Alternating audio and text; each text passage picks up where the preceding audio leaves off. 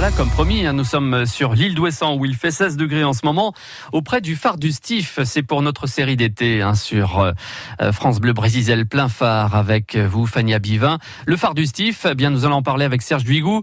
Euh, nous sommes donc avec notre historien, historien et auteur du livre Histoire des phares bretons. Et c'est vrai que ce phare du Stif, hein, Serge Duigou, est le deuxième plus ancien phare de France.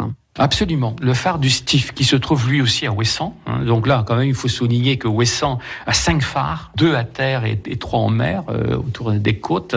C'est dire la dangerosité euh, des parages maritimes d'Ouessant. Le phare du Stif, c'est notre doyen, c'est notre valeureux doyen. Effectivement, euh, il a été construit par Vauban, le grand ingénieur de Louis XIV, en 1700. Et il faut signaler que donc qu'il est toujours en activité. La différence de la quasi-totalité des autres phares anciens qui ont été remplacés ou détruits, etc. Lui, il est toujours là et il fonctionne toujours. Et aujourd'hui, donc, c'est le deuxième plus ancien phare encore en activité en France, après celui de Cordouan, le très beau phare, hein, le, chef-d'œuvre architectural de Cordouan, qui se trouve à l'embouchure de la Gironde. Le phare du Stif se trouve sur la côte est d'Ouessant, donc euh, tourné vers le continent. Euh, c'est un phare euh, qui n'est pas très haut, parce qu'à l'époque, on ne construisait pas des, grands phares. Hein. Il fait 32 mètres, mais il a une architecture particulière dans la mesure où euh, c'est deux blocs qui, sont accolés.